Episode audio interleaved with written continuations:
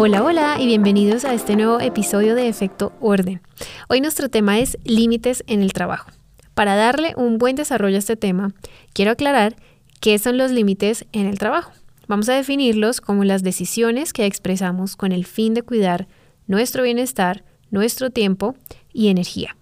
Por supuesto, no todo es objeto de cambio y no todo es como nosotros deseamos que, sea, pero por mi experiencia puedo decirte que conversando y poniendo los temas sobre la mesa es posible llegar a buenos acuerdos. Y para hablar de límites en el trabajo, quiero contarte de una experiencia que tuve porque yo sé que les gustan las experiencias personales trabajando, o sea, cuando estaba trabajando en una compañía hace algunos años. Resulta que dentro de las funciones de mi trabajo estaba incluida visitar hoteles en diferentes ciudades y países para evaluar la viabilidad de trabajar con ellos como proveedores. En uno de mis primeros viajes, sin mucha experiencia, el proveedor me invitó a cenar a mí y a otros colegas y yo fui, por supuesto, porque considero que es valioso ser flexible y mantener una relación fuerte con, con los proveedores. Este tipo de, situaciones puede favorecer esa, esa relación Así que después de esta cena, nos invitaron a conocer una parte nueva del hotel que estaba ya recién construida, en donde eh, estaban ubicando un bar junto a la piscina, muy lindo, muy, ya tenían música y todo. Eh, nadie había entrado, solamente nosotros estábamos allí. Por supuesto, el plan no era estar de vacaciones ni, ni salir a de pronto a plan con gente, sino era algo puramente laboral. Y de repente el host, que es como el que se encarga de, demostrarnos el hotel y de explicarnos todo el tema como contractual, eh, empezó a repartir o ofrecer bebidas. Eran cócteles.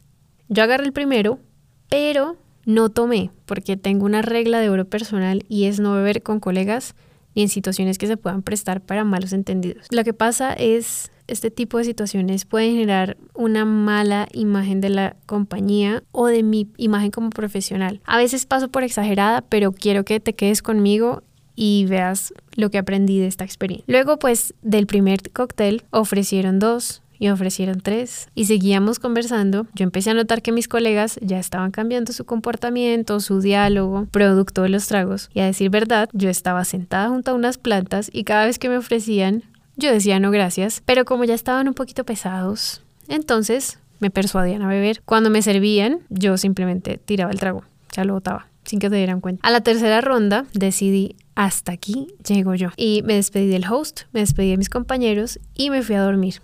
Al día siguiente me levanté para hacer otra gira por otros hoteles y, oh sorpresa, mis colegas estaban enfermos, bueno, con dolor de cabeza, como decimos aquí, con, con guayabo, enfermos y de acuerdo a lo que escuché, hubo momentos un poco incómodos. Y el mensaje aquí no es nunca tomes si estás trabajando. El mensaje es establecer tus límites y ser profesional en todo momento, siempre que estés sirviendo a la compañía o a tu trabajo. Y más que por agradarle al jefe, es más por mantener tu integridad personal, porque esto es algo muy individual. Y lo que para mí es importante, puede que para otro no. Tal vez estás escuchando esto y dices, me, yo sí hubiera recibido el trago y me hubiera puesto en el mood y hubiera disfrutado, ok, magnífico, cada persona es un mundo diferente. Por supuesto depende de la escala de valores que cada uno tenga y de cuán íntegro es para hacerlos válidos en todo contexto. En esta ocasión establecí un límite despidiéndome y decidiendo no beber porque aunque asistí al evento y era en parte, digamos, mi responsabilidad, lo llevé hasta donde mi bienestar e integridad no se vieran afectados. En el trabajo hay diferentes tipos de límites que podemos conversar y establecer, entre otros, trabajar en las horas laborales, ser contactado en horarios apropiados, no estar obligado a pertenecer a un grupo de WhatsApp y todo esto es con miras a evitar ciertas consecuencias. Por ejemplo, perturbar tus días de descanso o recibir tantas responsabilidades que llegas al agotamiento extremo. Y yo muy bien sé que en algunos trabajos existe la ley del silencio o serás despedido. Yo misma lo experimenté. Tenía que callar y pertenecer a un grupo de WhatsApp que sonaba todo el tiempo y cuando me quise salir casi me echan, literal. Es clave saber nuestro valor como profesionales, nuestro tiempo, el conocimiento, nuestras habilidades, todas ellas tienen un gran valor. No es un favor el que le estamos haciendo a la compañía, porque a veces creo que en algunos lugares el empleador se siente el héroe porque está dando empleo, entre comillas. Pero la verdad es que estamos prestando un servicio por el cual se nos reconoce un valor económico y además le estamos añadiendo valor a la empresa en general. Porque, ¿qué sería de la empresa sin nosotros? A veces estamos aburridos y desesperados en un trabajo, pero no sabemos por qué. Yo creo que hacer este ejercicio es realmente útil para saber cuál es la causa y si es posible hacer algo al respecto. Vamos a ver tres consejos para establecer límites en el trabajo. Podemos empezar por identificar qué no estás dispuesto a negociar con qué actividades o aspectos de ese trabajo no te sientes cómodo. Si hay algo que no va alineado con tu escala de valores o te parece invasivo, ponlo en consideración. En un trabajo que tuve, mi jefe me pedía que dijera mentiras para obtener cotizaciones de la competencia. Y yo claramente le dije, no me siento cómoda, nunca he sido buena armando mentiras. y le di el trabajo o esa tarea a alguien más. Si no tienes claros cuáles son tus valores, puedes googlear valores personales y después identificas los cinco más importantes para ti y esos se convierten en tu estandarte. Esto también es muy útil para tomar decisiones, por ejemplo. Si, si tomo la decisión y estoy agrediendo alguno de mis valores, pues entonces hay muchas cosas más que poner en consideración antes de dar un sí o antes de dar un no. Luego podrías empezar a considerar o a identificar qué podrías negociar. En el mundo ideal, nada de lo que nos incomoda sería parte del trabajo. Pero esa no es la realidad.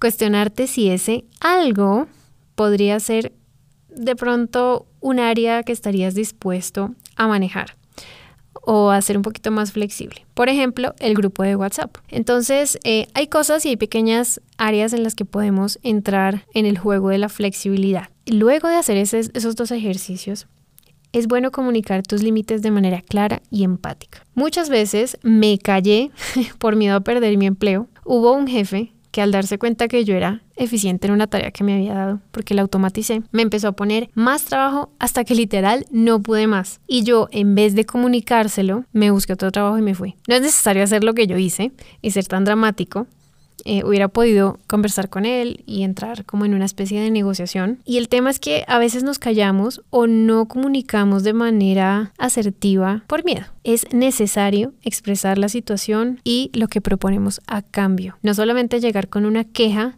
sino con una solución alternativa. Porque si nos ponemos, pongámonos un momento en el lugar del jefe o del líder o del coordinador o del director, del vicepresidente, quien sea. Por un lado, ellos no son adivinos para saber lo que estamos viviendo. Y por el otro, esperamos que, por supuesto, los miembros del equipo traigan valor a la compañía. Entonces, preguntémonos cómo puedo yo usar esta situación para dar valor y para mejorar mi balance trabajo-vida personal. Si en este momento te estás sintiendo incómodo o te levantas preguntándote qué hago en este trabajo, quieres un cambio, quieres hacer algo, algo con tu vida, quiero decirte que debes empezar a moverte ya. No es renunciar, no hagas lo que yo hice, que busqué rápidamente un trabajo y en una semana ya conseguí otro empleo y lo que hice fue decirle a mi jefe, me voy porque me voy, conseguí algo mejor, pero nunca le hice una retroalimentación de lo que había pasado. No se trata de renunciar, se trata de empezar a tomar acción. Si en definitiva es un empleo en el que te estás sintiendo pésimo, de pronto invaden tu privacidad, empieza a buscar una alternativa. La vida pasa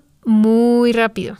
Y he conocido personas que se tardan 9, 10 años en tomar una decisión para poder mejorar sus vidas. 10 años o 9 años en un trabajo que no son felices, que se sienten incómodos, que no va alineado con sus valores. Por supuesto, yo sé que no es fácil encontrar un trabajo hoy en día, pero hay posibilidades. Hay posibilidades y hay que empezar a abrir las puertas. Eventualmente alguna de ellas se abrirá y podrás moverte de pronto a un lugar en el que no te vas a sentir tan incómodo. Si por el contrario estás a gusto en tu trabajo, celebro y brindo por eso. Todos deberíamos tener la oportunidad de sentirnos satisfechos y plenos en nuestro trabajo y por supuesto encontrar en lo que hacemos sentido y darle valor a nuestra vida. Y eso fue lo que quería compartirte hoy. Espero que te haya gustado. Nos vemos en el próximo episodio. Bye.